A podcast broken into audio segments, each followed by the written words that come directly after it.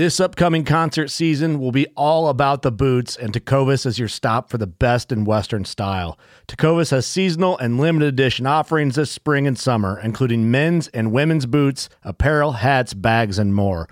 All Tecovas boots are made by hand in a time honored tradition with timeless styles that are always on trend. And Tecovas has first wear comfort with little to no break in period. It's hard to find this level of comfort paired with this level of style.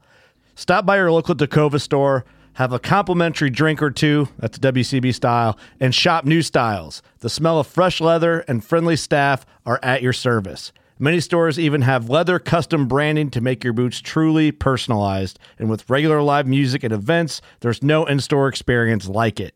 If you can't make it into a store, just visit tecovas.com. That's T E C O V A S.com. They offer free shipping on all boots, as well as free returns and exchanges, and ship right to your door. Go to tecovas.com and find your new favorite pair of boots today.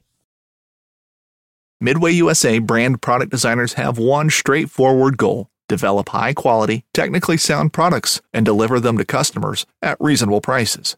If you are immersed in the shooting sports industry and pay close attention to every single detail, you know our products are built right and stand up to everyday use. Who has shooting mats and range bag systems to hunting clothing and just about everything for the outdoors? Log on and shop 24 7 with super fast shipping. MidwayUSA.com.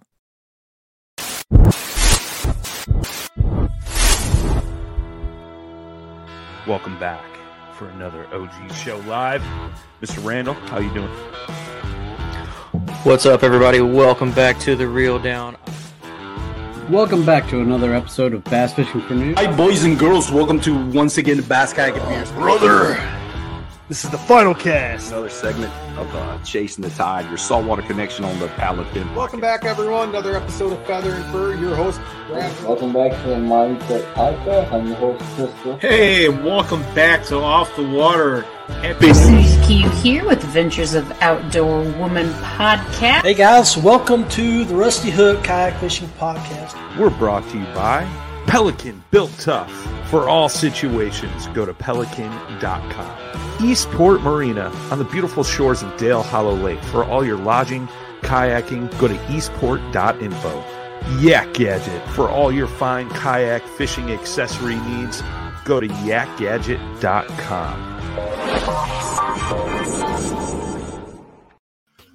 What's going? Oh, hello, everybody listening to MLF with me since the volume decided to turn back on. Sorry about that. What's going on, everybody? Welcome back to the Reel Down. I'm your host, Jimmy Skinner. With me is Dan the Fishing Man Perry. What's up, brother? What's up, man? What's going on? I, I got my starter of the Halloween direct decorations back behind me. I like it. It's way more effort than we're doing. We don't do Halloween around here. Like we, uh, I'm Halloween's like my least favorite holiday. Same with my uh my wife. So if you if you just did that, your house is 100% better than mine for the holiday already.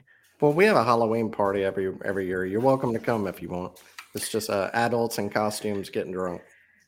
I'd be there. I'd just be dressed as a podcast co-host. Yeah, you're so right. far away. That's that's why you'll never. I've never invited you because you're like two hours away. Yeah. I mean, it's honestly and it's not i guess just because it's halloween related i just usually dodge them anyway. Like if you are like yeah. hey the weekend after is a normal party i'll be there. Like you take the halloween crap out away from it i'm in. Gotcha. But uh but yeah man what you been up to? Did you fish any? Got on the water uh, yeah went out and wrecked them on neely henry getting ready for the kfl this weekend so we have our southern championship this week. It's Coosa King, Kingfishers our team against the uh uh, Virginia Reapers. So the Southern Championship, whoever wins this meets the winner of the Indianapolis Knights and Massachusetts Maulers. I can't say that word um, at Chickamauga here at the end of the month. So, yep. Sweet. Yeah, you definitely. I saw the numbers you did. You got on. I think they yes. should be worried about coming down to. And Neely Henry's kind of hard to figure out too. It is. I, I like, did not. For somebody I, that's not from here, it's. I, I did not even lean on them. That was just like I, I was throwing one particular bait that it's like they had never seen it before. So we'll see. You have to tell me what that bait is after the show. Yeah. Um. So is it to tie into what we're going to get into? Um. and just for I'll let you talk about it. And you know, everybody knows normally if you've listened to this show, we're doing some tournament recap stuff and having winners on, but we're going to do something a little bit different this show. Um, little more interesting in my opinion. But uh, what we got uh, coming this this show?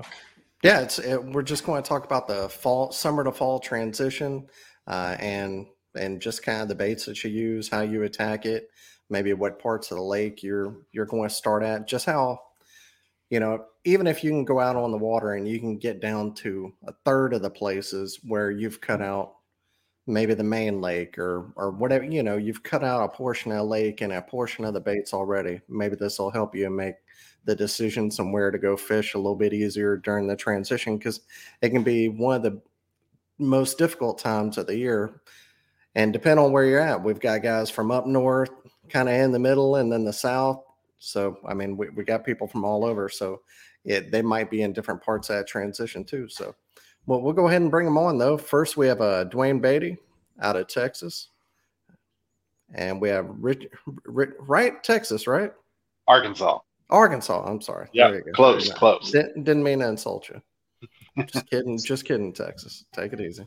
Uh, Rick, there he goes. Richard McMichael, Kansas, right? Yep, correct. There, Kansas, and mm-hmm. Eric Polens up on the Great Lakes, where Michigan or some I don't know somewhere where they eat a lot of cheese, right? Michigan, yeah. Michigan, all right. There we go. Well, thank y'all for being on. We appreciate it. Appreciate you having us. Appreciate it. Yeah, this, so, uh, this is going to be a really good uh, to get into the fall transition uh, talk, just because we all are on different areas. So I've got the Tennessee River, Dan, has got Coosa, and as we just said, we've got the other three areas. So it'll be a really fun to to break it down because not only the baits and stuff, like what is the fall transition for certain areas? Like, do they are they actually you know doing the traditional fall pattern? Like, I've got some information to kind of add to about like Pickwick how it's different. So yeah, it'll be fun. So yeah, how you so, want to start it, Dano? Uh, first, we'll let everybody introduce yourselves. Uh, Eric, we'll start with you, man. Yeah, you've been on here before, right? Yeah, I've been on here uh, for a couple tourney recaps in the past. Yeah. Uh, speaking of Pickwick, it was I fished a KBF tournament down there, but that was the spring, so it's a little bit different than uh, what it is now. It sounds like. Um, but I'm from Michigan, and for me, when it comes to the fall, I, I do a lot more smallmouth fishing than anything else. Lake Erie, Lake St. Clair, Detroit River. Um, so that's more so what I'm going to focus on with, you know, my info today just my like bucket list places. You're, you're just all those. Oh, they they can be really fun, and the fall can be really good. Um, but it has its challenges also. For sure, Richie. How about you, man?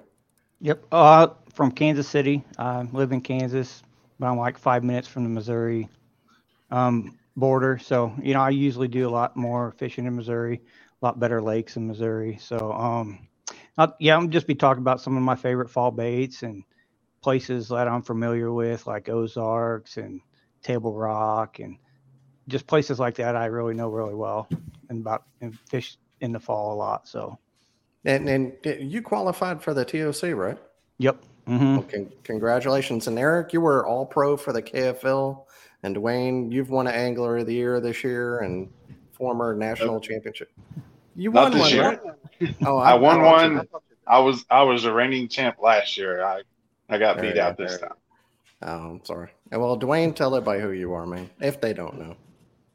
Yeah, um, Dwayne Beatty. I'm from Arkansas. I fish a lot of the same stuff that Richie does. I'm just a little farther south, and like him, I'm about five minutes from Oklahoma, so I got a lot of a lot of time over there, and that's where I grew up as well.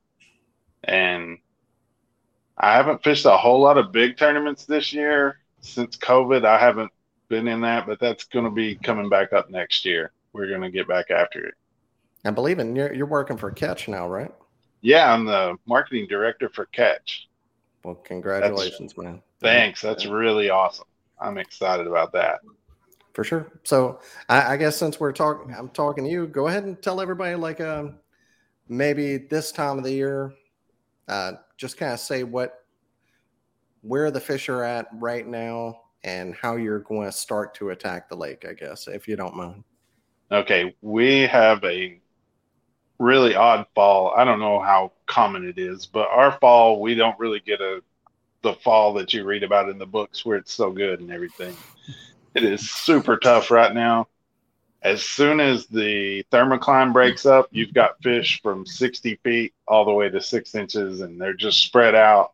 And this really fits my the way I fish. I love to cover water and throw moving baits, and that seems to be the deal this time of year a lot. And so it's just a, but it's just super tough here in the Ozarks when all this is going on. Is there a certain part of the lake right now? Are you starting at the back and working out, or are you working out and starting your and working back? If I had to pick a part, I'd say the river right now. You know, the rivers would be my my go-to for, you know, because you get a little moving water and things like that that keeps it a little keeps it a little better than the the main lake can be. But as long as I cover water, I really I'll I'll fish any part of the lake. But if I had to pick one, I'd say the river right now. Okay. Uh, Eric, how about you, man? Um, so for me, the the fish right now are starting to kind of move back in a little bit shallower. Um, sometimes in the fall, you hear about people catching them in like six inches of water super shallow. And uh, for me, on, on, the big water, I, I don't really ever find them that shallow, but they start moving back into, you know, kind of like the more mid range, maybe, you know, 10 to 15 foot as opposed to the, the deeper water, the really deep water. Um, for me, the biggest thing, if I'm fishing the falls, I'm just looking for bait. Um, if bait's not present in the area, I don't tend to do all that well. It seems like the bait really starts to group up and then if you can find the bait, generally there's going to be fish around it. So that that's always number one for me. Um, in in around here, whether it be Lake Erie or Lake St. Clair, or I, I do like to fish the rivers a lot, but it seems like the bait this time of year really kind of starts to push towards that current a lot. So current current seems to be key. Um, if you're fishing just like the the main lake of it stuff, uh, the two other things that I would look for is rock piles, hard bottom, um, or just the very greenest grass. Like a lot of the grass around here is kind of dying off. There's not much of it left. But if you find that real good green grass, there's bound to be some perch around or some other good bait fish that is going to be hiding in there. And if, if you find good piles of perch and whatnot, you'll find those too. And, and when I'm fishing, if I'm getting bit by perch, if I'm throwing a drop shot or a swim bait or whatever I am, and I'm getting those perch bites, I'm going to stick around for a while because it's it's a matter of time before you kind of run into the smallies. You might have to dial in a specific area where they're waiting to ambush them. But those are kind of the starting points that I'm going to look for on the big water for sure. That I think that green grass is a big tip for sure because kind of like in the spring you're looking for the first green grass, you mm-hmm. find that, and in the fall same thing. But you know the last it, green grass, I guess. And and it translates over like we ice fish up here too so it translates over to that too. Like on first ice, you know, whether it be bluegill on these inland lakes or whatever, if you can find grass that's still green underneath the ice, there's bound to be a whole lot of fish around there. So then, you know, I, I'm thinking about this in the winter and then it translates back over. Okay, well, late in the fall, if I can find that grass, there's got to be fish around also. So it's, you know, even when you're ice fishing, you're kind of thinking forward to how that's going to impact your bass fishing the next year too. Eric's already out there scouting for ice fishing. I, I like it. well, we we really need to do an ice fishing episode this this winter. That's something I don't. Well, Jimmy, you did it last year, right? Yeah, it was freaking awesome. We didn't go for any like like big species or anything. We just went up there to catch you know buttloads of bluegill, but I mm-hmm. enjoyed the hell out of it. We had like 18 inches of ice, and I mean, I just got sick of catching fish, and that's like that's weird. Like, and it weren't even like little dink bluegills. I mean, these are like palm sized or bigger gills. Like it was good fish. Just it, one it, little magic tree. It makes for a really good meal. And then the, on on the flip side of this, I know it's kind of going down a weird tangent here, but I used um, a graph that I had. I bought an adapter to use this for ice fishing. I learned so much about just my regular sonar, chasing pods of bluegill around in 30 foot of water and going and chasing them and seeing what they look like and the difference of return on the schools of fish and whether that meant that they were coming in or they were moving. So it, it's it's kind of a cool deal. We don't get to fish year round like you guys get to do in the South, but you can still just go ice fish and have fun, catch a bunch of hand sized bluegill, like he's saying, have a heck of a meal, but also, you know, get dialed in for bass fishing when you're back on the water, you know, when it's not frozen. I, I would I would definitely say it's true. Uh, we were using a Vexilar, so if it came mm-hmm. down to it and they were to put the ban on the fancy electronics, I could throw a Vexilar on the kayak, and I think I'd I think I'd be okay because I understand what all the blinky lights mean now. So, uh, Richie, how about you, man? Yeah, well, like Dwayne was saying, man, it's it the it's just started. I think the fall here. It was 100 degrees two weeks ago wow. through the day and 80 degrees overnight. Now it's getting highs 80s, lows of 45 overnight. So the the fish are really. I think they're still on their summer pattern here, but but they're starting to scatter. Um, the temperatures have dropped from the mid 80s to like I've been doing research on Pomme de Terre Lake where I'm fishing a tournament this weekend and the water temperature is already down to 71 degrees. So it's dropped like 15 degrees over the last two weeks. So it makes it tough and it makes those fish scatter out. Um, so, but whenever I'm like, if I'm pre fishing for a tournament, I'm going to most always um, check the back of creek, especially in the fall. Um, I'm going to try to find an area with four or five different creeks in it that I could run to um, and get to each other pretty quickly just to just I I don't even have to fish, just looking for the bait fish, looking for the area with the most moving water, if there is any moving water. Um, and you can you can find the bait if the bait fish are there in the backs of the creek, you can find them pretty quickly. And if they're not in the backs, you can go. I usually check secondary points, main lake points. But right now, with this tournament this weekend, I'm probably going to go way up the creek, um, just to get away from everybody. But if it was like a I'm just gonna go go have fun, try out my new kayak, my links, so and just try to get into places I normally couldn't get to. But um, normally, right now, if I was f- trying to find those uh, bigger fish, I'd be probably I wouldn't be on the main lake. I'd be up a uh, the creeks a little bit, but I'd be more closer to um, main lake um, channel swing point stuff like that. Um, and that's, that's I think that's where kind of a lot of the bigger fish are right now. But as soon as that temperature gets in the mid 60s, I believe those fish are going to start schooling up and get further in the back and back to the creeks. And that's like the last several years around in Missouri. If you don't have a whopper popper in your hand, I, I remember la- last year's tournament. It was like you have the top five people in our tournament. It was a state championship last year, two years. Every person was throwing a whopper popper all day. So that's where I start. I start with the Whopper Popper and just burning as fast as I can to get reaction strikes, just to try to find those fish. Um, At Midway USA, we know the AR 15 is one of the most popular rifles in modern American history. Known for its modularity and widespread use, it's often considered essential to any gun collection. The essential things you need to run an AR 15 are usually always in stock during shortages, things like magazines and 5.56 ammo. Whether you're looking to buy a new AR 15 or buy parts for your modern sporting rifle, log on and for just about everything for the outdoors, shop MidwayUSA.com.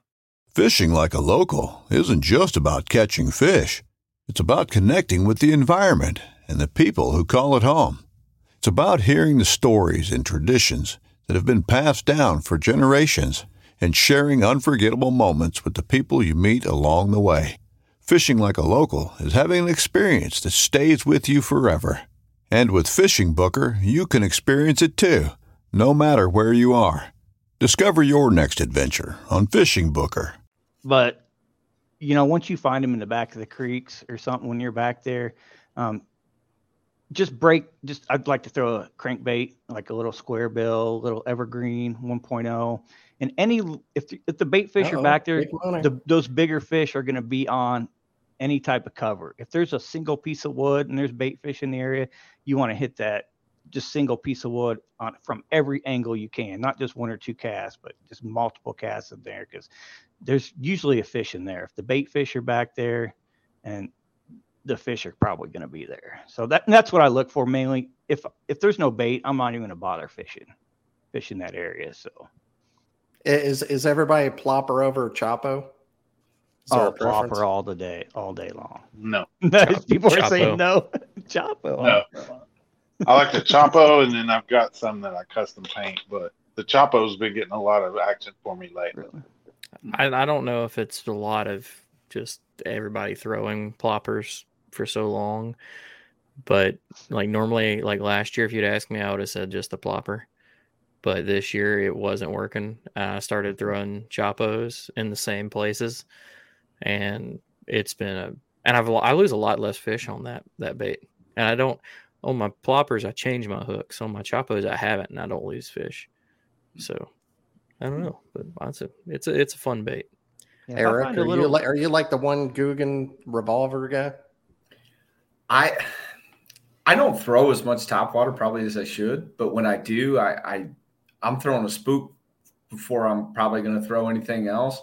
And that's kind of what I'm wondering. I'm hearing you guys talking. I'm thinking, I wonder where the spook fits in for you guys. Are you still throwing that too and mixing it in, or is it just straight up whopper plopper? Oh no! In the fall, I have a whopper popper, a spook, and also a, like a small buzz bait, like a quarter mm-hmm. ounce buzz bait. I'll have all three tied on with me. Dwayne's got them all. He's yeah, ready. Yeah. He's got that man loves some top water, huh? Like when I went out now, uh, I think it was last weekend. It was spook, buzzbait, choppo, frog. Because of the frog bite, in my opinion, the frog. I mean, everybody knows like Guntersville frogs and you know late September, early October, but like anywhere out here on the river, I don't know. It's just it works this time of year. Open water, grassy, matty, but it's like you can usually get them to bite one of the four. But uh, I typically throw the spook in like bigger areas. I know that's kind of like probably not a really good description, but like so like if I'm doing that fall thing, you know, I'm working at the mouth of the creek and working my way in. It's like I'll use the spook further out.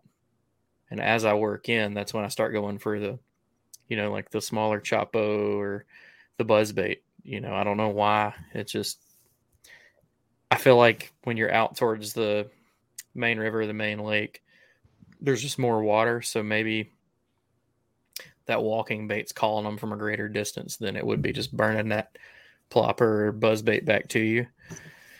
But that's kind of how I do it. A lot, of times this time of year, I use the Norman speed clips. I, do that with all my not my buzz baits, but my other top my top water rod and my crankbait rod, and I'll keep like a, a popper, a choppo, and a spook. I'll keep all three in a pocket or up on the deck. And I'll just take that speed clip and just swap between the three. So so that way I don't have to have multiple rods for top waters for That's those at least. Yeah.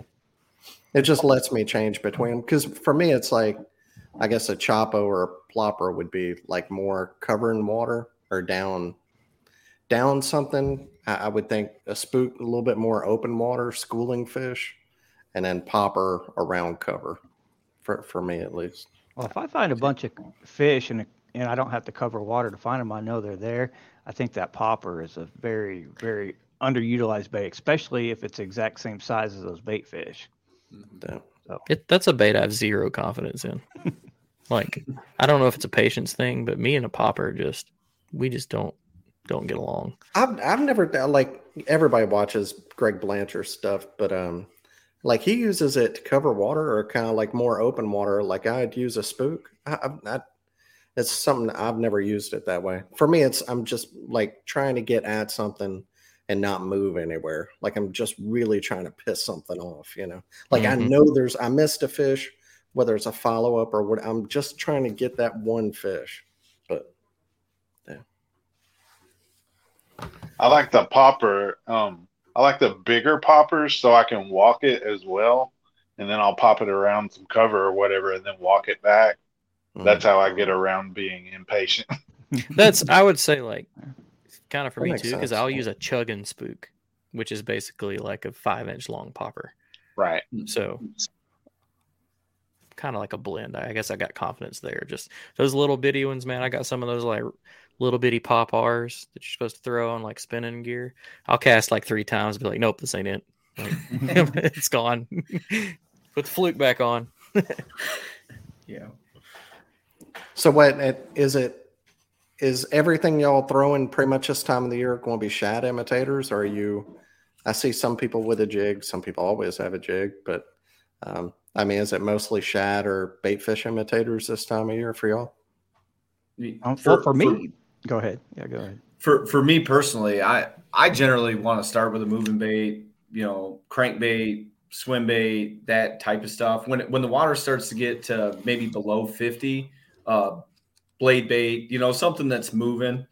Um, but uh, another thing too, like these fish are in the Great Lake system are eating gobies a lot, and gobies are just kind of little small fish, no swim bladders, so they stay really tight to the bottom. So a tube is always kind of a factor, which will imitate a craw, but it's also imitating the gobies. So you, and if not a tube, maybe like a Ned rig, because those gobies are real small. So I'll still fish the bottom, but it could be a craw, but it also could be more bait fish gobies that have to stay close to the bottom that you know won't rise up more than maybe six inches a foot off the bottom. So bottom is always in play when you're fishing for smallmouth, but um, generally speaking, I'm going to start by moving something that looks like a bait fish that I'm trying to chase around and find in the first place. Yeah, like I usually do shad imitation stuff for most of the morning anyway.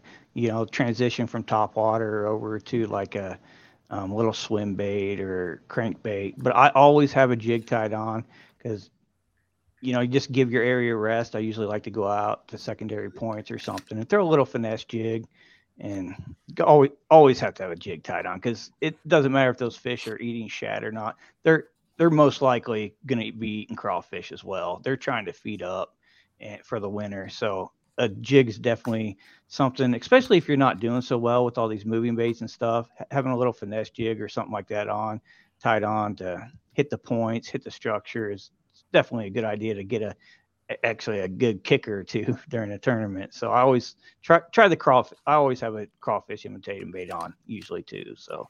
All right. Well, you got my attention. What what finesse jig do you use? Well, especially in the fall, I use the Keitech jigs. Um, the little rubber rubber tungsten one. The tungsten ones. I use a foot.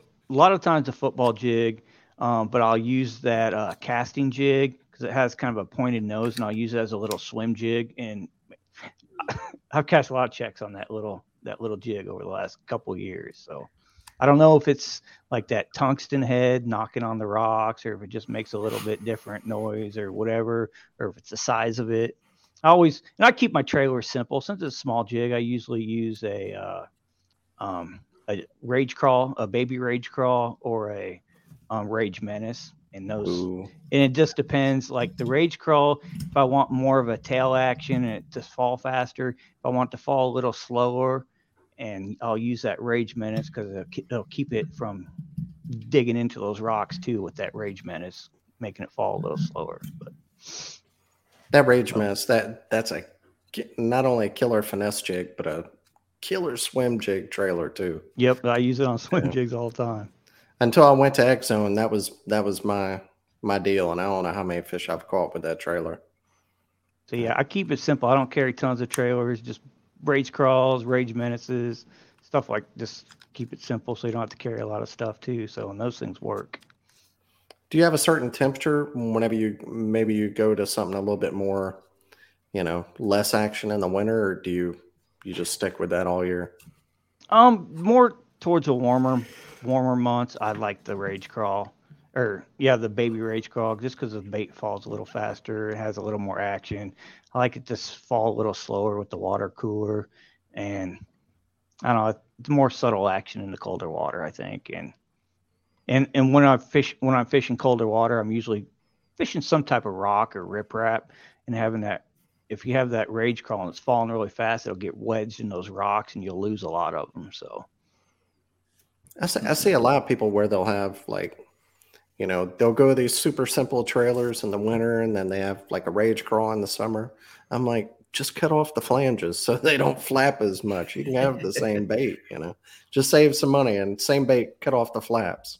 Yeah, when, like yeah. when I'm watching a like a professional angler or something do it, they'll put out like a chunk crawl and just put it there. Yeah. I just don't have confidence doing it like that. I don't know why, um, but that's why I just the rage menace. It's you know, you could use it for you can just flip it Texas rig and catch fish on it. So oh yeah.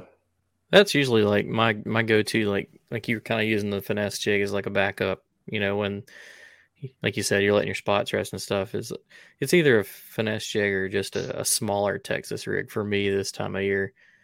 Kind of doing the same thing, just something that falls a little slower, has a little less action. You know, depending on you know what your cover is, but I definitely I'm I'm in the same boat with you. I've been playing with different finesse jigs and looking at some online about to make an order, so I, that's why I asked. Dude, I would definitely do those. Give those Keitechs a try. They're they've been really good for me. Those and the, just the Eakins jigs.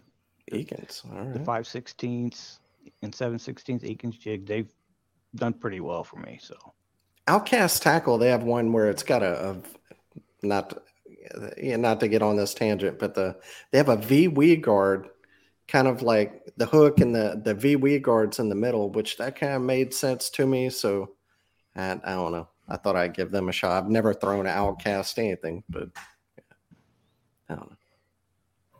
Something different. Dwayne, how, how about you, man? Um, so even with the moving bait, I am not tied to shad patterns for the fall. And I what I figured out, I think that makes this happen is everybody's throwing shad patterns and we have such we don't have grass here so these fish see everything constantly especially up shallow. And i think everybody just beats the bank with these shad baits and you can come behind with a swim jig or something that's black and blue and even a top water sometimes i'll throw black this time of year. Um, so um, just because of that fishing pressure, I feel like a lot of times I can get bit fishing behind people when I'm throwing a different color that's not even shad related. Hmm. Is there any preference this time of year to rattle baits or baits without rattles where you're maybe sneaking up on them a little bit more? Either one? Not necessarily, but like it's more about the mood of the fish than the watercolor for me. It's same thing with colors, like the bait colors, just in general. The more the fish are active, the more I'll go with the brighter colors, and the more the fish are in a negative mood, the more I'll go with the transparency and things. And that's regardless of water temperature or watercolor. But um, one of the things I've really been doing well the last few years in the fall we don't have any grass and we have tons of leaves that fall in the water. And one of the things that you can't, the whopper plopper is so popular, but there's a time where there's so many leaves in that shallow water that you can't even throw it. And I've been throwing uh, just a toad goat, top lure. Yeah, the goat. Yeah, this, yeah, yeah. This is that new one, but um, actually, I caught some on this last weekend. But but that with a um, Trokar hook bent out just a little bit has been really good, but you can throw that up in those leaves that are floating and it'll, it's, you know, just open water.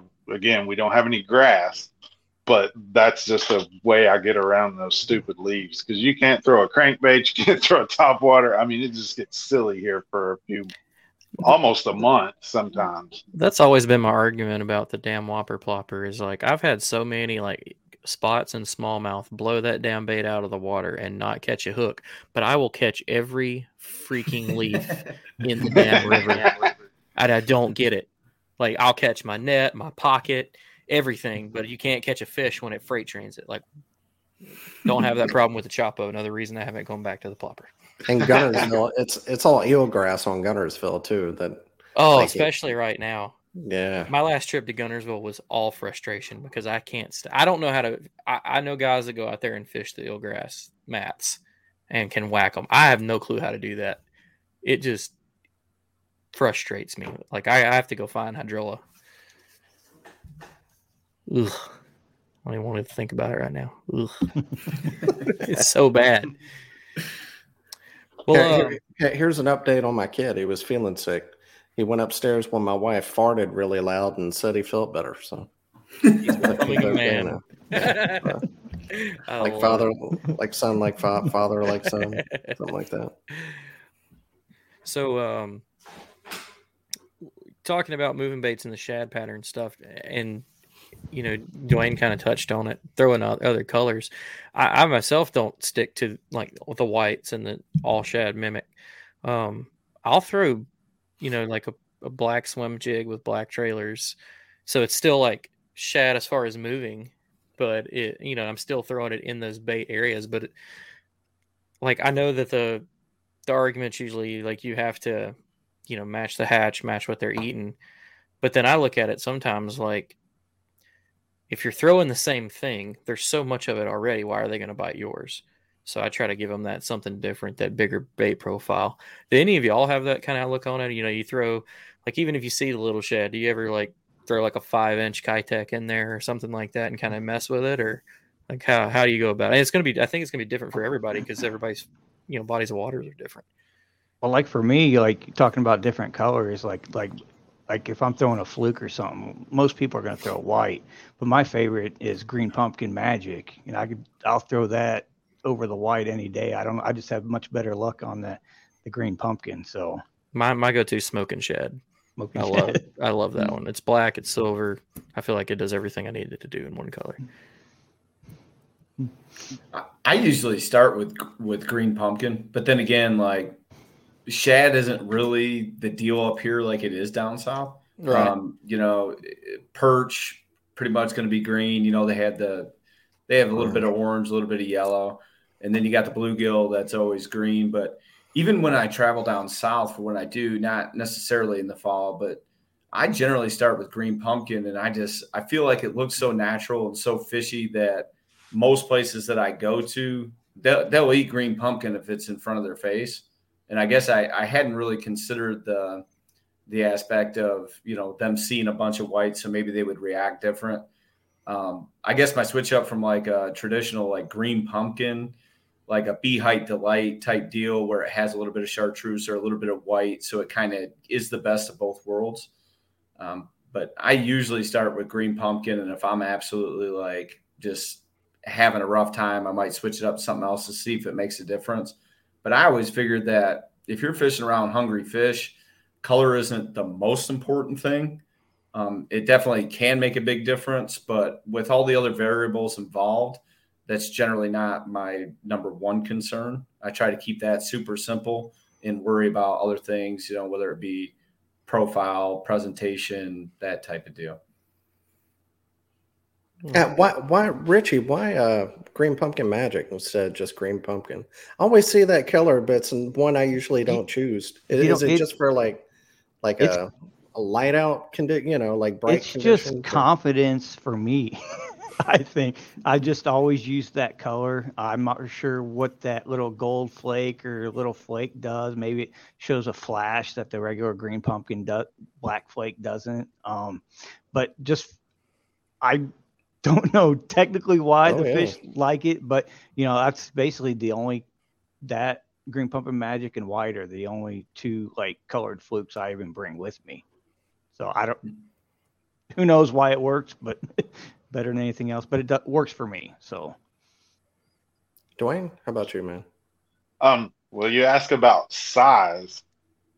I personally feel like size of the bait is one of the most important things and so, like, if I'm going to throw, say, a Choppo or a or whatever, if they're eating little bitty shad, I'm either going to throw one that's clear or at least one that's very ghost like. So, in that aspect, the color is actually matching the size of the bait versus the actual color of the bait. So, but what yeah, size, it seems like. What size are you throwing, Dwayne? Whopper poppers in the fall? this year they've been all about the Choppo 75. That has been my go-to deal. That little short fat one. I don't like the 90 because it rolls in the whopper plopper. Yeah. Um, I don't know about the Choppo. I actually have some, but I haven't thrown them. That's the that's my go-to size on Choppo, and they they do not roll like the nice, whopper does. Nice, nice. I mean, you'll get yeah. a little roll, like if you get uh-huh. a you know you crazy cast, but most of the time right. it turns over just a little bit on its side mm-hmm. and runs straight to you. It's yeah, but that 75 has been really good to me this year. So, um, it, once it got hot summertime, because basically we're still summer fishing, and I like to throw that thing when the sun's out. You know, when nobody else is throwing top water, and just cover miles of shoreline until you hit five good ones. That's usually how I end up uh, zeroing a tournament. you, you, get that one strike on top water early morning. I'm like, all right, boys, the rest of the rods are going up. We're dying Usually, top water. I'm putting the tether. I'm putting these the tether tubes on them. They're, That's right. I don't need those anymore. Usually, for me, the day where I'm going to fish it all day, I won't catch any in the morning. Like if if I have a morning where I don't catch any on top water, I'm like, oh, this is an all day top water deal. Just completely counterintuitive, but uh, some of the best days I've had on top water has been bright sunny days. So yeah. Oh mm. yeah, I don't think I've and it now mostly because like fishing in the current's like my thing. I don't really think that the daylight seems to matter with that, but I, I don't think of days where I had a lights out top water day and it was because it was overcast. Like most of the time, especially like some of the guys I fish with, like when we're gonna go do a float or something like that, like they don't want to go if it's not just bluebird skies.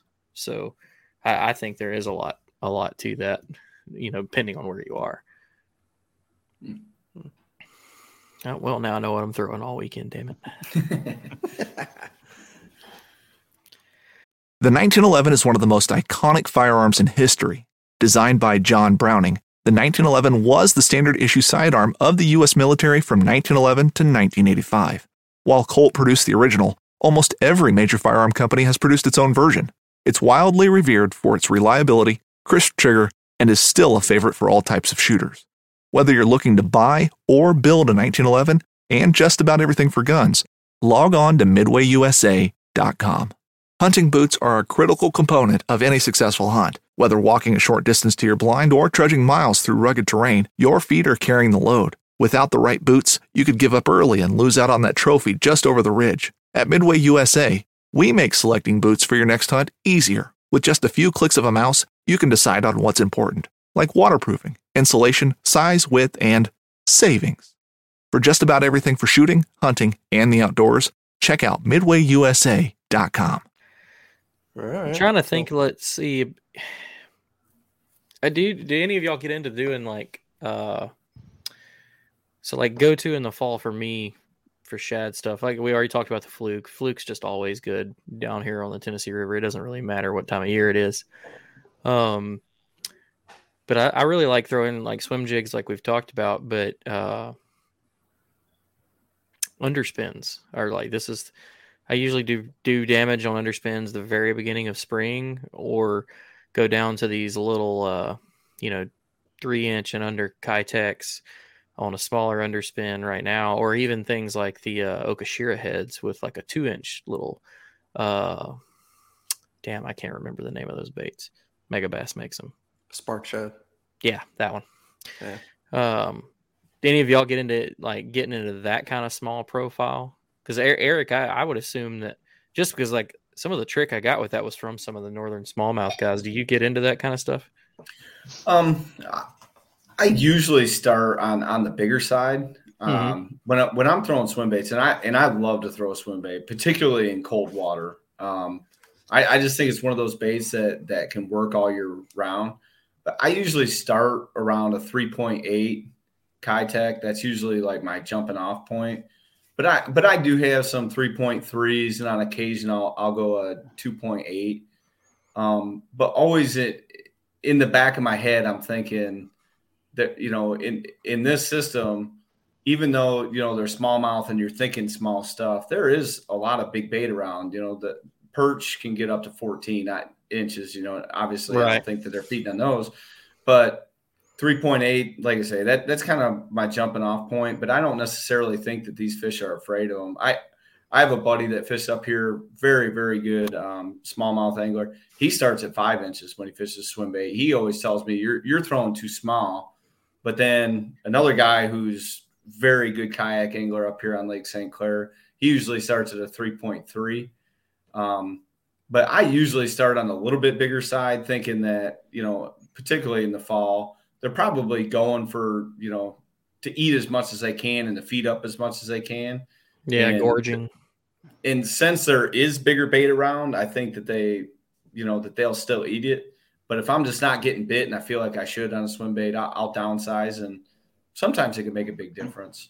You know, you, you, talking about the bigger stuff. That's something that I, you know, I, I'm always trying to like, you know, find videos that are like pushed back in the deep parts of YouTube. You know, like old videos of wherever I'm going fishing, and I found, and it actually it turned out it wasn't an old video. It was from uh, the same day I was out on the lake. Uh, and guys were going up in the tail races of Pickwick and throwing um, 10 inch shiner baits, like replica shiners, and and they were throwing big, you know, like bigger than your hand live, and they were throwing them in the tail race, and they were just they were averaging five pound smallmouth, and I was like that was just you know an eye opening like you don't think a smallmouth's going to try to eat a bait of that size just because it's smallmouth, you know, but it's definitely like that's the first time I've ever considered getting into the swim bait game as far as bigger stuff. But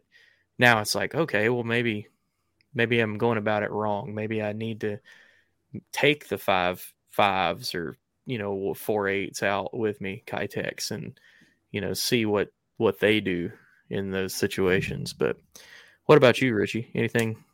Uh, well, actually, this year I bought my first swim bait rod.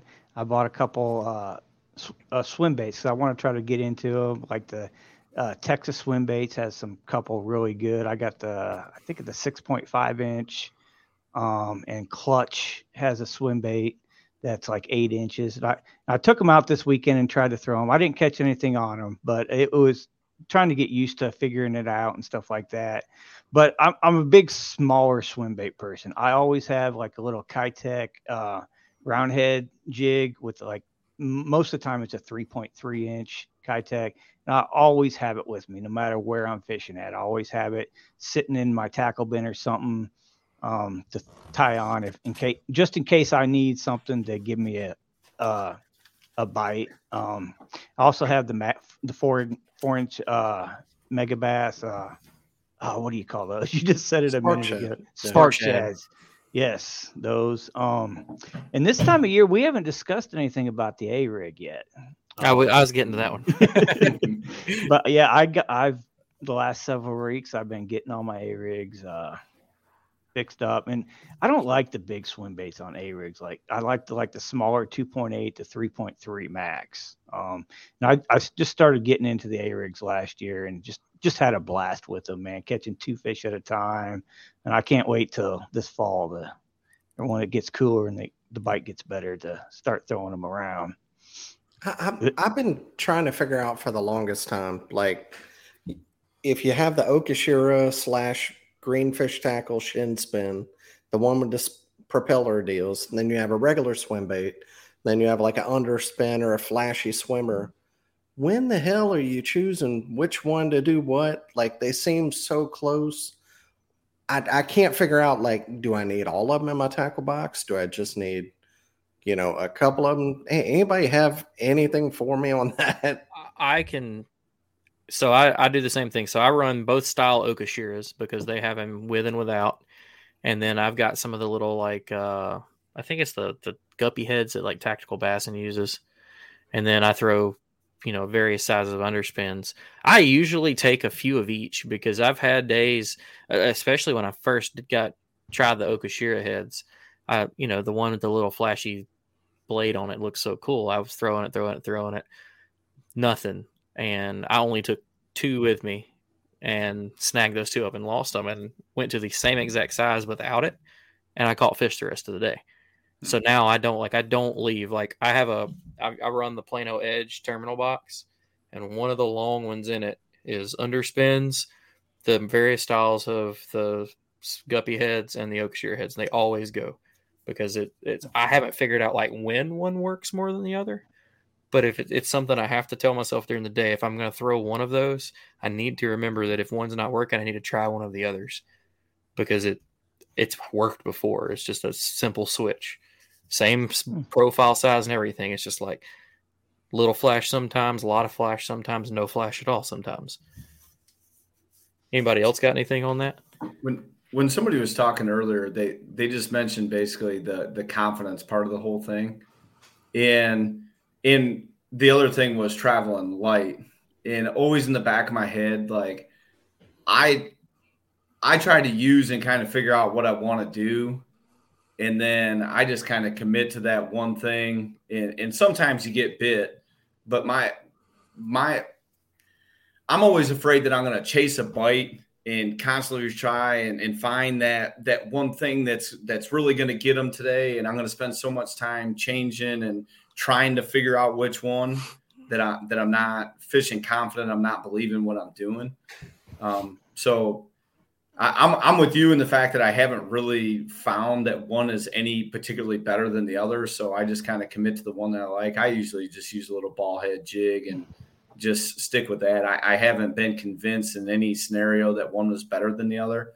So I just try to keep it as simple as I can for my own mental that I'm not thinking about mm-hmm. it on mm-hmm. tournament day. Well, maybe I need to do this or this or this or this.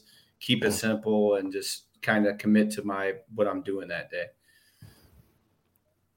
Like like for me, Jimmy, usually I would go, I would say, oh well, the I, I do like the Okashira because it gets you can get it down pretty low pretty quick. Same with a swim bait, but like if that's not working, then I'm I'm just going to go do something else. I'm not going to I'm not going to try something a little bit different of that.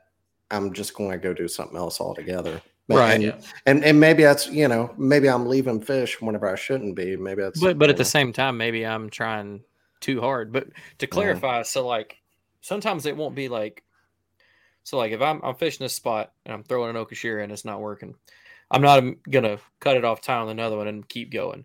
I'll probably go to something else that I have confidence in, you know. And when it, you know, if you're fishing and you're cycling through setups, it would be like when I came back to that, I'd be like, okay, it's time to try that little bit different.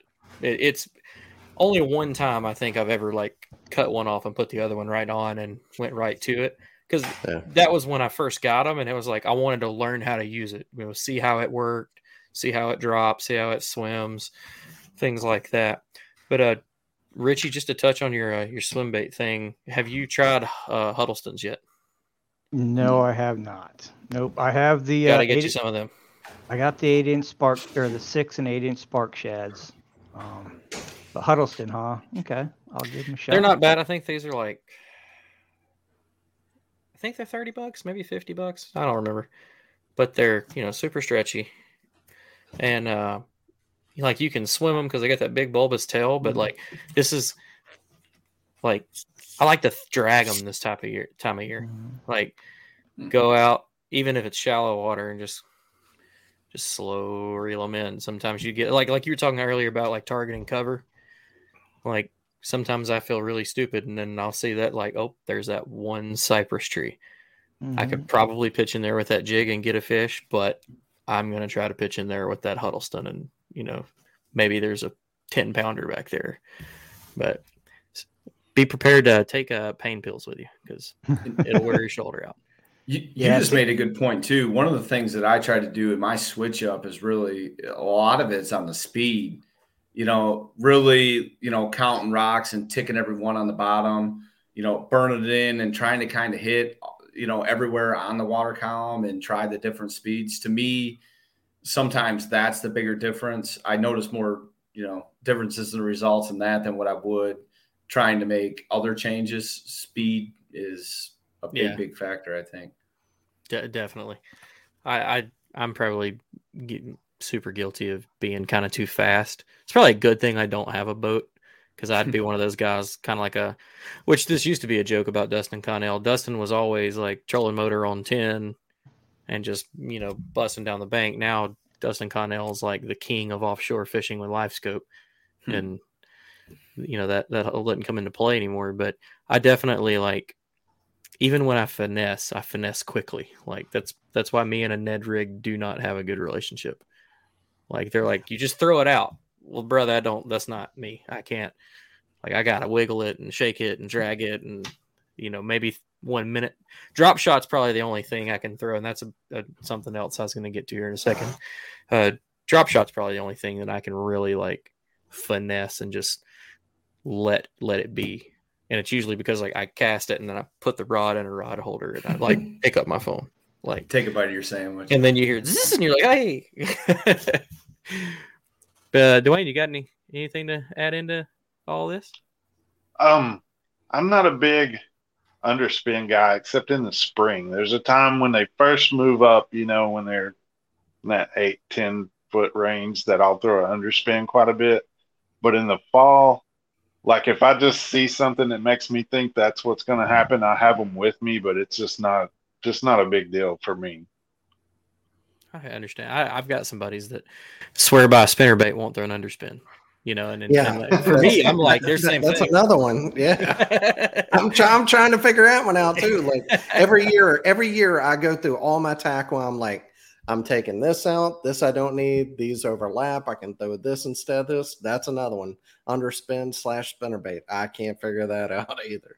Man, for me, it's like one year I can whack them with an underspin, and then the next year I'll get out that old one dollar Academy spinner bait and I'll smack them with that instead. Like I don't know. I just when I take my unlimited, like my tournament boat, my big water boat, I've got way too much gear in it. And like I do like you're talking about, Dan. Like when I'm setting up my creek boat, like it's like what can I fit in one thirty seven hundred? And that's when I start thinking like you'd be like underspin or spinner bait. Well, the underspin's way less. We're gonna go with the underspins. Like it's See, I don't even fish.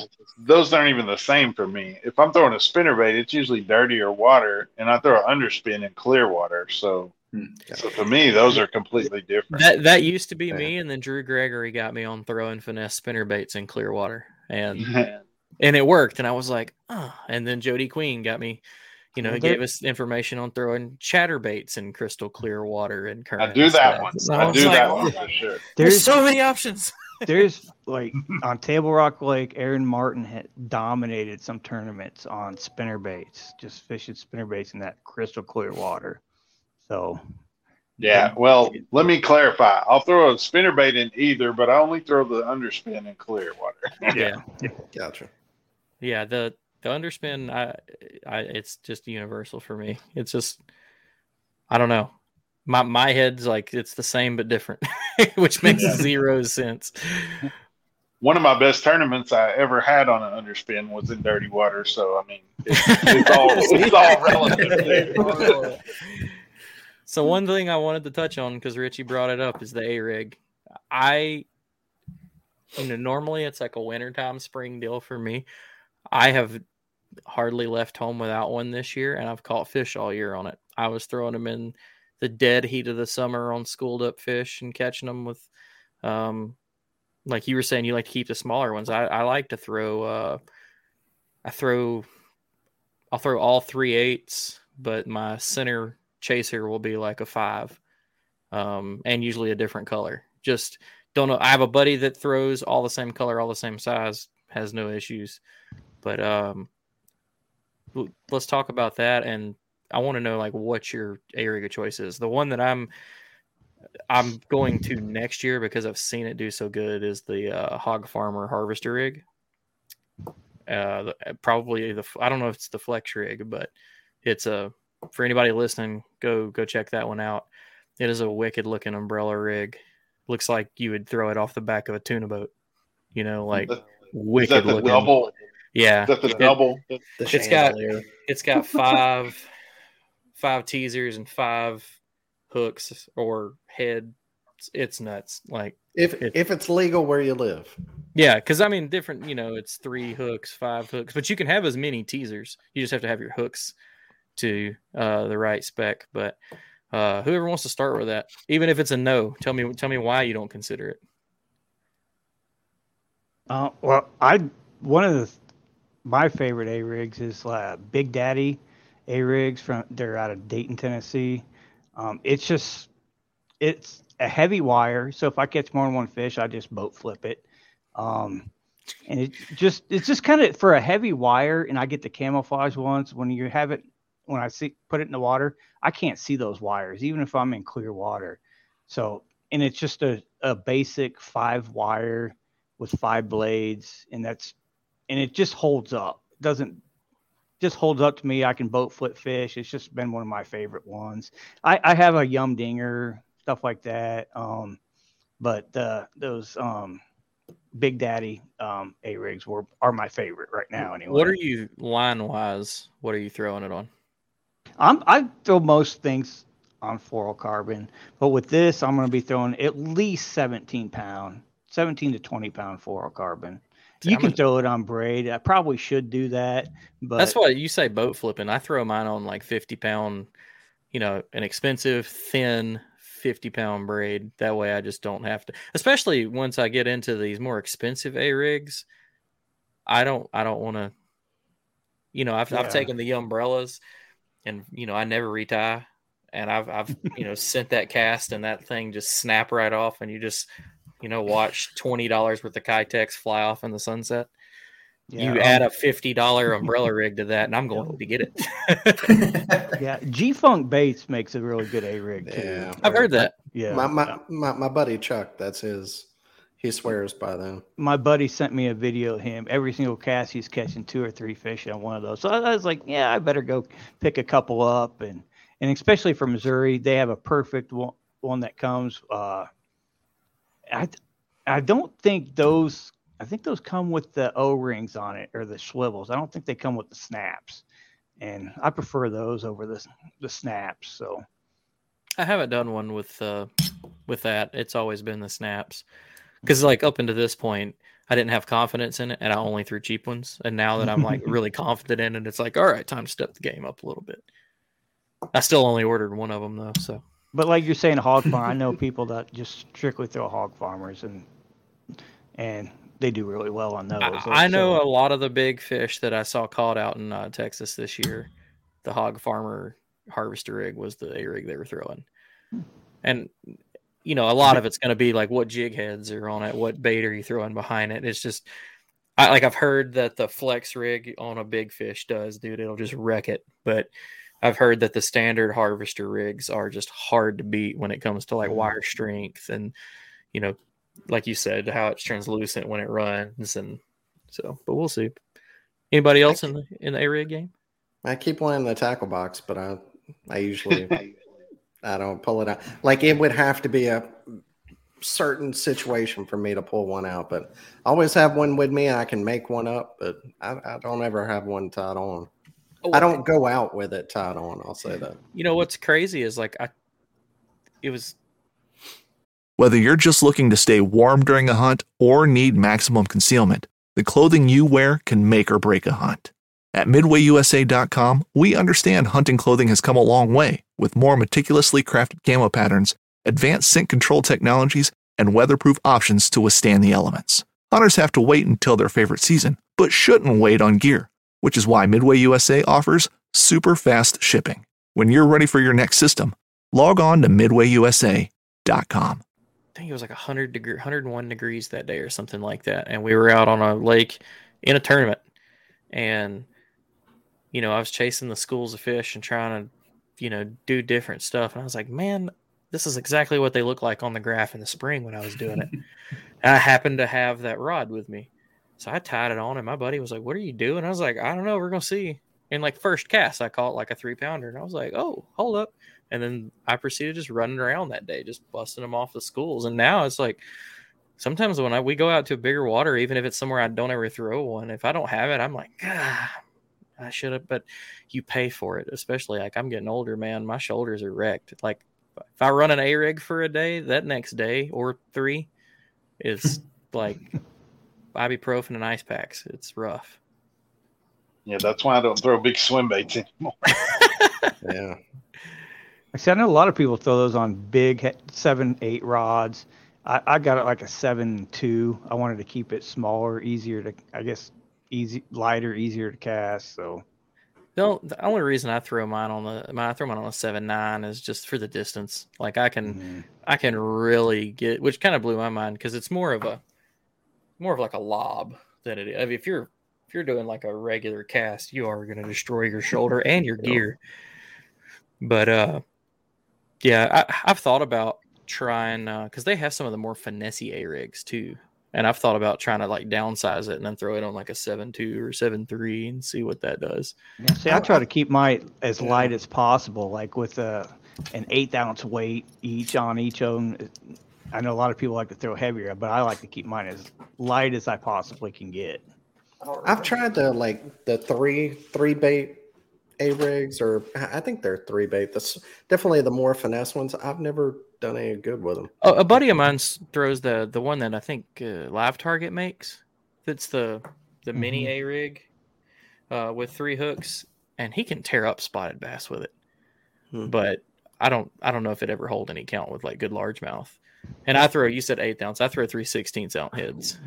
I, I just use the originals. The it, they're called the original Alabama rig. Like they're the original jig heads that hmm. the A rigs used to come with. And they just I tried throwing all sorts of different stuff, squadron heads and round heads, and I never felt that it looked like it ran correctly. So I just, I, especially because I found those on a sale around town. Uh, they were like 50 cents a pack. So I bought a lot of them.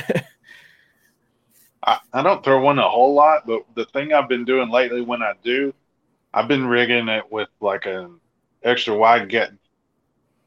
There's a couple of brands that have a almost like a wobble head type, but it's made for an A rig and it's got an extra wide gap and you rig it weedless. And I've just been throwing it up in all kinds of stuff and had some pretty good success with that early this spring.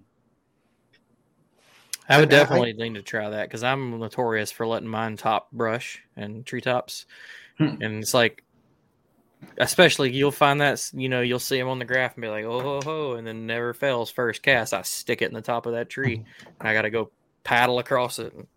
I hear a lot, of the ground. a lot more and more people are throwing it weedless so they can throw it in trees and they don't lose their fifty dollar a rigs as much. So I, I use the uh, fish head swim, the Greg Vincent V Lock swim bait hooks, and they're soft enough to where you can you can pull flex out the hook.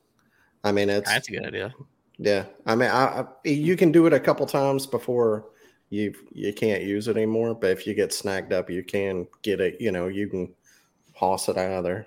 Yeah, those those yeah. hooks right there are heavy wire. When it snags up, it's you're not getting it back. You you hope you get that uh, snap ring to split, which they're like eighty pound snap rings. So good luck. but, yeah, yeah. When I'm doing that, I'm trying to throw it in stuff just specifically to see if I can find fish that have never seen an A rig. You know. Yeah, for sure. All right. Well, it's been an hour. We don't want to hold y'all up. It's getting late. Eric, uh, did we get to you on the A rig real quick? Not to cut you off. Um, you didn't, but I really don't have a whole lot to add. I, I know that you know you can really get into good smallies when they're grouped up in them, but I, I haven't really given it much of a shot. I, have thrown a little bit down yet. south, but just don't. Ne- never really did enough on it to really have much of an opinion one way or another. But I I enjoyed soaking that in. I'm going to try it again. I'm listening to you guys talk about it. I'm thinking I could probably try that here in the next week or so. Man, it's it when the bite's on, it's just fun and like catching multiple fish on it. Like it's my favorite thing to do if you're just like out just goofing off is like if you're getting around spotted bass. That's like the one that when you find them, when you'll reel it in, you'll feel that first bump and you set the hook, and then you'll be reeling it in, and then boom, it gets heavier. Boom, it gets heavier again and it's just you're just stacking fish on hooks and it's and they're just still coming. I've never I've done a three. I've never done anything more than that. But I've I've heard of guys having them choke all five hooks. And We're like, three hooks up here, um, right? Which is a little bit different. Uh, I, I, know you guys can use five down there, at least in Alabama. There's um, no limits here. Yeah, we're three. No, no in, limits. We're three in Missouri and Kansas. So yeah, I thought we were five, and I was uh proven wrong because uh, one of our one of our guys down here that's really good with a rig was throwing them with seven hooks, and everybody was complaining because he caught a limit in like two casts. and uh, I was like, I, it was me and him got away from everybody, and I was like, man, I think they're right, dude. You're only supposed to throw five. He's got it saved on his phone. I Was like, here, you can read that. and I was like, okay, let's go. I could have had some more hooks on mine. Seven hooks it seems chaotic. Like a, like yeah. you're unhooking fish and you have all these other hooks bouncing around. That's that's crazy. I'd love to get into a bite, but I just I haven't yet. So guarantee I'd hook myself with seven hooks. Oh, I, I can say I stab myself every day that I'm using a rig. It never fails because you'll get the fish in, and I'll be grabbing one, and he'll shake, and then boom, you got a three aught in your arm or four aught or whatever those are. it sucks, but it's so worth it. Anybody caught four before at the same time? I've caught two. That's it. I caught three small ones, so it was kind of like one fish. I, I had four coming in one time. I could see all four fish, but by the time I got it, got them in the boat, I only had three. Was it the three best ones or the? Um, they were all nice. oh, okay. Yeah, I had. It, it was a crazy. It was back when it first started. It was a crazy night. I had five for like 19 and a half pounds. It was just stupid. I re- I remember I've told the story for. I remember when the A rig came out. I bought one, and this is back when I had no shit about fishing, and uh, it was the first trip I took in my boat when I had a bass boat, and I tied it on like a medium heavy. It was a umbrella, and threw all my baits on there and looked at my buddies. I just want to know what it's like to catch one on it. You know, you chuck it out there, it about breaks the rod in half because it's just way too much for the rod, and like three cranks in doom, doom, doom. They're just smacking at it because they've never seen it before. And I was I was hooked then, and then I kind of just, you know, I never could get confidence with it, and I stopped throwing yeah, it.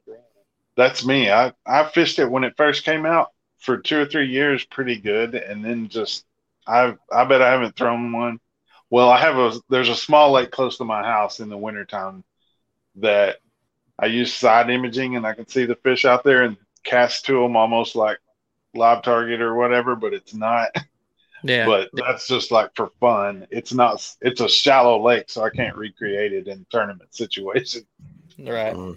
What's the number one like tell that today's an A rig day? I need to be throwing one. What's the number one sign that you know that that's going to be the the Jews?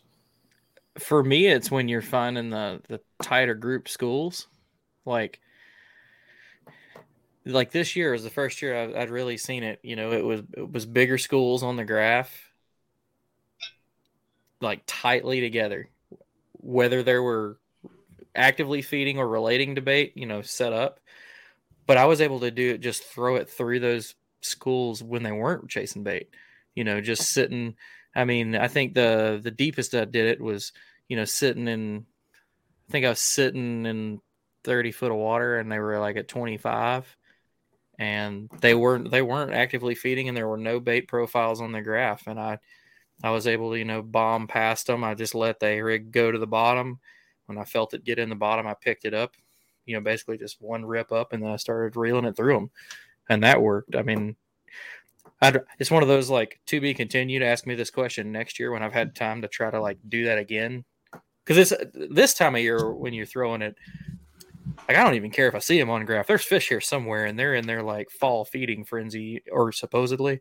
So it, you're just throwing it, trying to have something that they want, uh, but not really school targeting. But anybody else?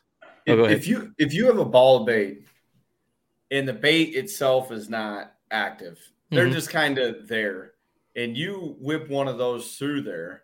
Does the bait start to react to that sometimes through? Yeah, I, am just wondering if that could get the bait fired up and get the fish fired up, even regardless if you catch them on an A rig, but just kind of get things moving. So something I had happen this year during that tournament was throwing it. It wasn't at that deep. It was like 12 feet. It came through bait, and the bait pushed up to the surface, and we're like popping on the surface, and the fish went up with them. So it was like it went from them being on a deeper bite to they were at the top going crazy. So then you're like, oh, put the A rig down. Get your spook, get your, you know, get your top water, like a frog, whatever. But I don't know. There's like a lot of it for me. It's like I, I, haven't done it enough to have all that fact yet, but a lot of theories. A lot of theories. I definitely using, think it does. Are you using forward facing sonar? Not yet. Okay. I'm afraid to get it now because I'm like, I've seen all these guys in Texas this year staring at their screen throwing A rigs all day. I don't do it the description of what you're doing sounds like you were. That's why I was hmm. asking. I, I have really my Garmin has helped me really, really dial in like side imaging and my like being able to use my side scan and my down scan to really pinpoint where something is. Nice. And you know, like see the pod, have a general area of idea of the area that it's in of of the bait you know, being able to show, okay, they're 20 feet off this side of the boat, throw past them, and then like you know the for me the that was what worked was I obviously swam through them because they came to the top freaking out. So like yeah. something got them going, whether it was fish coming after the rig or the rig running through the bait. I definitely would love to do it on forward and sonar to watch it to to answer even that next question. But again, I, as much as I want one, I think that all the progress I'm making with fishing will go downhill very quickly. you know, I bought one. I have it set up, everything. I put it on. I took it out once, and I took it off. Haven't put it back on. That was uh, my one of my buddies, Tennessee Hammer, Garrett Johnson. Garrett whacks him without it, and then he'll put it on his boat, and that's the days he struggles. It's not like I didn't like it, or you know, I don't have enough experience with it, but it's just, it just I like to keep things simple, and it just so much more stuff on your kayak to get yeah. heavier. It's in my way, kind of. So that's kind. Of, it's not. It's basically just making my kayak heavier and getting in the way is the main reason why I took it off. But I know a lot of people that have success using it, especially in early spring and late fall. It's it's a definitely a good tool to learn how to use. But I, I tell myself that the only reason I want it is so that I can, uh, you know, like cut out water. You know, come into an area, be like, there is no reason to fish here, obviously, because I don't see them. But I know that I'll I'll sit on them and just like ooh, because like for me, I'm like that's how I'm gonna learn how to offshore fish. I'm, I'm gonna go sit out in the middle of the lake and put forward scan on them and act like I'm Brandon Palaniuk, which probably won't work. Like a lot of guys I know, early spring, early part of the year, February, March, they killed it. Then after that, they started struggling a little bit. So it's because it's it's so much about that fish wanting to bite anyway mm-hmm. and i think like just especially what you're saying like in the spring i feel like they're more likely to bite than you know the the dead dead nuts heat of the summer. Unless you're some of these pros man some of the some of the elites and stuff they they figure it out. I don't understand it but i'd i'd, I'd really like to i'd like to get a 360 like to me the the spatial recognition, you know, it, it, just makes sense looking at it more. I thought about maybe doing something off the back of the cat, kind of like a where it just hinges up and down, where I could pull it out of the water with a like on a with like some leash or cord. Yeah, yeah, like you pull up with a motor where it, you put a magnet back there and it just sits, it locks into place, and you can pull it up kind of like a motor.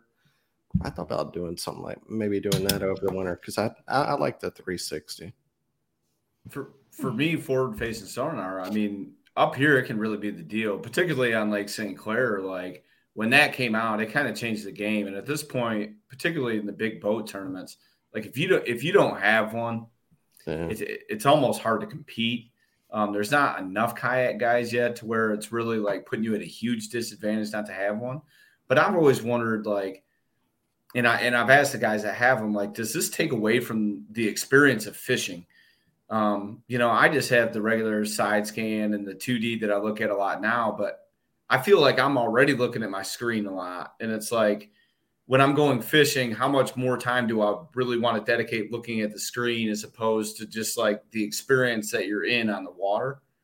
Um, I don't know. I, I can definitely see the benefits, even largemouth fishing, like Jimmy's saying, eliminating water, being able to make targeted casts to isolated grass patches versus – you know, trying to find them by casting and then staying on them with your waypoints and stuff. I mean, I, I, can definitely see the benefits, but I just wonder how it affects the the experience itself of being on the water, taking into nature, and just the joy of being outdoors, which is yeah. why I like to do it for the most part. So that's kind of where I'm halfway. Yeah. We just all gotta, you know, keep keep our keep our heads in it. Um, John Cox does not use forward facing sonar, and John Cox is still a god in the pro world. But the day he gets that, if I don't have it yet, if he ever like shows up at a tournament circuit with live scope on the front of his aluminum boat, I'll be like, damn it, all right. like, guess I got to try it. Just ban them and we don't have to worry about it. Do what? I like ban that idea. Yeah. Just kidding. Just I'm kidding. not gonna lie. I would. I want one. We've talked about it if they banned them tomorrow, I'd be cool with it. Be like, great, just yeah. one less thing, less Save money, some money. Yeah, yeah, exactly. It's it's like using your flasher, like we talked about earlier. It's like a Vexilar. It's just a little bit more advanced. I would mhm. love to like host a tournament up there in the in the northern because God knows those guys have XLRs, but it'd be fun to have like a kayak tournament and that's all you could take with you electronics wise. Take a little flasher with you. Take take a flasher with you and drop her off the side. That's all you can use. That'd be freaking funny. Hmm. I love it. All right. Well, well before any, we let else? you, oh yeah. Sorry. Anything else anybody wants to put in on fall before we let her go? I, I would say for me, when it comes to fall fishing, when, when I'm going, I, I know that it's kind of a feast or famine type of deal.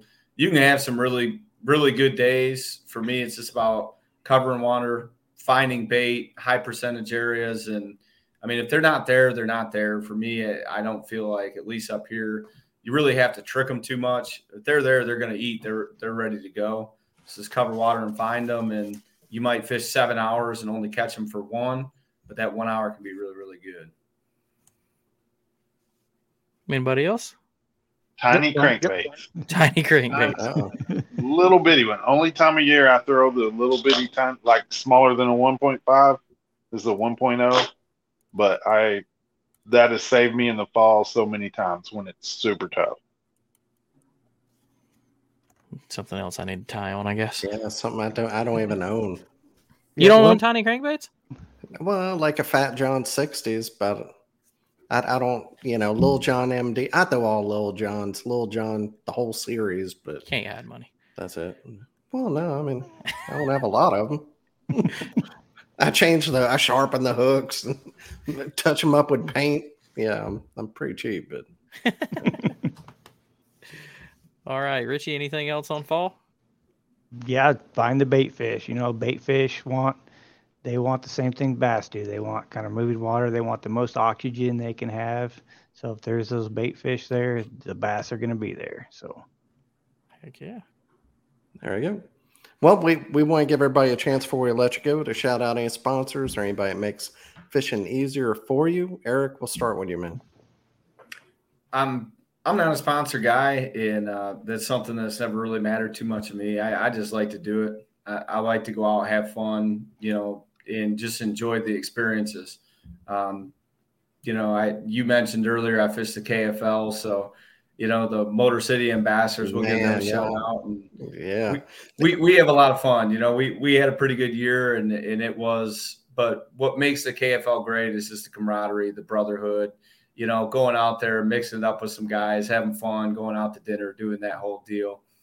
And uh, but besides that, just just my family you know, and I, I got a lot of fishing buddies. That's what's cool about the kayak community or the fishing community in general is just, you know, yucking it up, talking fishing, um, hanging out with guys that are like minded that'll support you, li- listen to, you know, hours of podcasts just to listen to you talking fishing. Like that, you appreciate those people. And, uh, you know, without that support, it wouldn't be nearly as fun.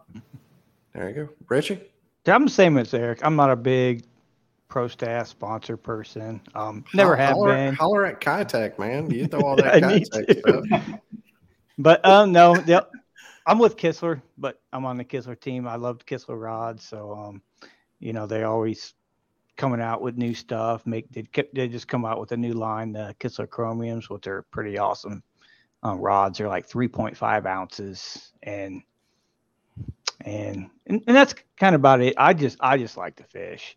Um, I like to stay behind the scenes mostly, as probably most of you guys already, most of you guys know, and just I just like going winning fishing tournaments, man. That's yes, sir. You know, the sponsorship and contact and Bud Light. You, you, got that sign in the back. Oh yeah, is that what that is? Yeah, it's yeah. a Bud Light sign. Oh, okay. Yeah. I'm gonna have to steal that. I like that a lot. I just like fishing. I like cashing checks. I, I like holding up trophies. At the you know, I I, I like just it. don't. I don't really don't have the social media presence as a lot of people do. I I'd, I'd like to you know get on you know um, give them recap stuff like that. Say hey, this is kind of what I like to do, but I don't know. You know, I I probably could have been on a lot of different have a lot of different sponsors, but just I just like to fish. it's working out for you, man. Keep it yeah. up. Oh, yeah. And Dwayne, how about you? Ketch. Well, Ketch, of course. We got some new things coming out besides bump boards. We're making yeah, some part.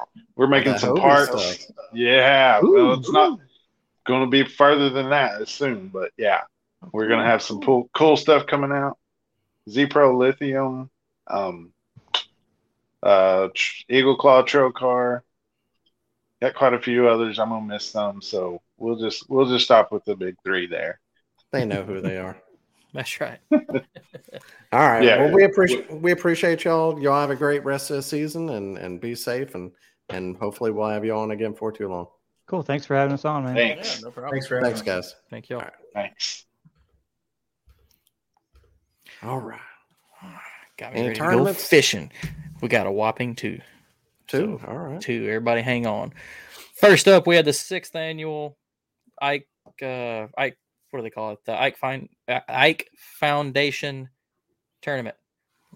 Bailey spanked everybody. Yes, he did. It was on Lake Nockamixon. There were 90 sure? anglers. No, I'm not sure. But we're gonna go with it. I saw that name and I was like, what is how do you pronounce yeah. that? We're gonna go with Nockamixon. I'm probably like butchered it. it. But uh 90 anglers, it was a five fish tournament. Like you said, Bailey Egbert smacked everybody and caught 93 inches. Second place was Andy. I'm sorry, Adam Coleman. He had 83 inches. So there's a let alone a 10 inch gap first to second. And third place was Mark Marini with 70 and a half.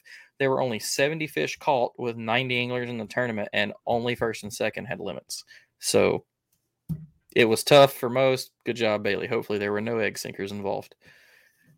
I know. I guarantee you there were none. No, Bailey yeah. is as stand up as they get. Oh yeah. Uh, well, you'd have to like set them on top, try to squish out the fish. yeah.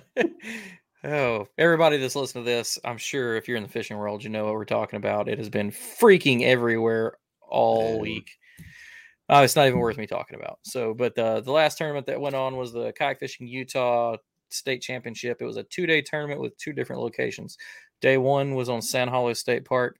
Day two is the top 50% uh, went to Quail Creek State Park. The bottom 50% stayed on Sand Hollow.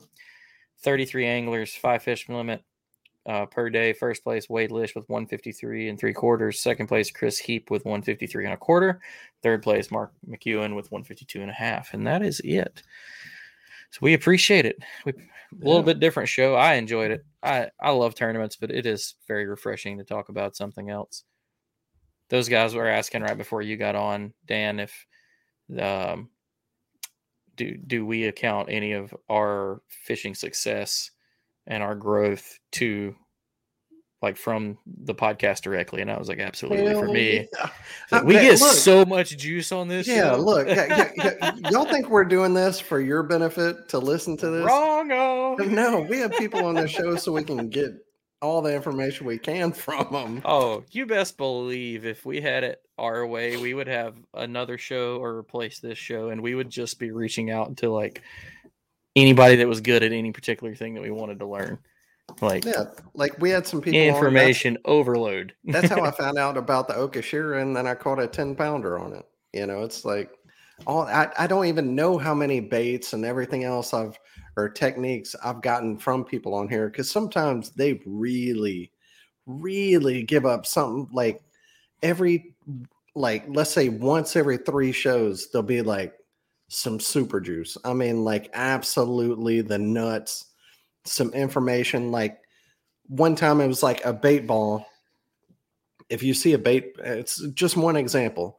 If you see a bait ball of fish there's no fish around it. Keep moving because if if there were any fish around the bait ball, if they were active, at least, the bait ball wouldn't be so condensed. It wouldn't be so perfect on your graph. So if you see one like that, don't go fish that one. Move on to the next one because yeah, yeah you want one that's broken up.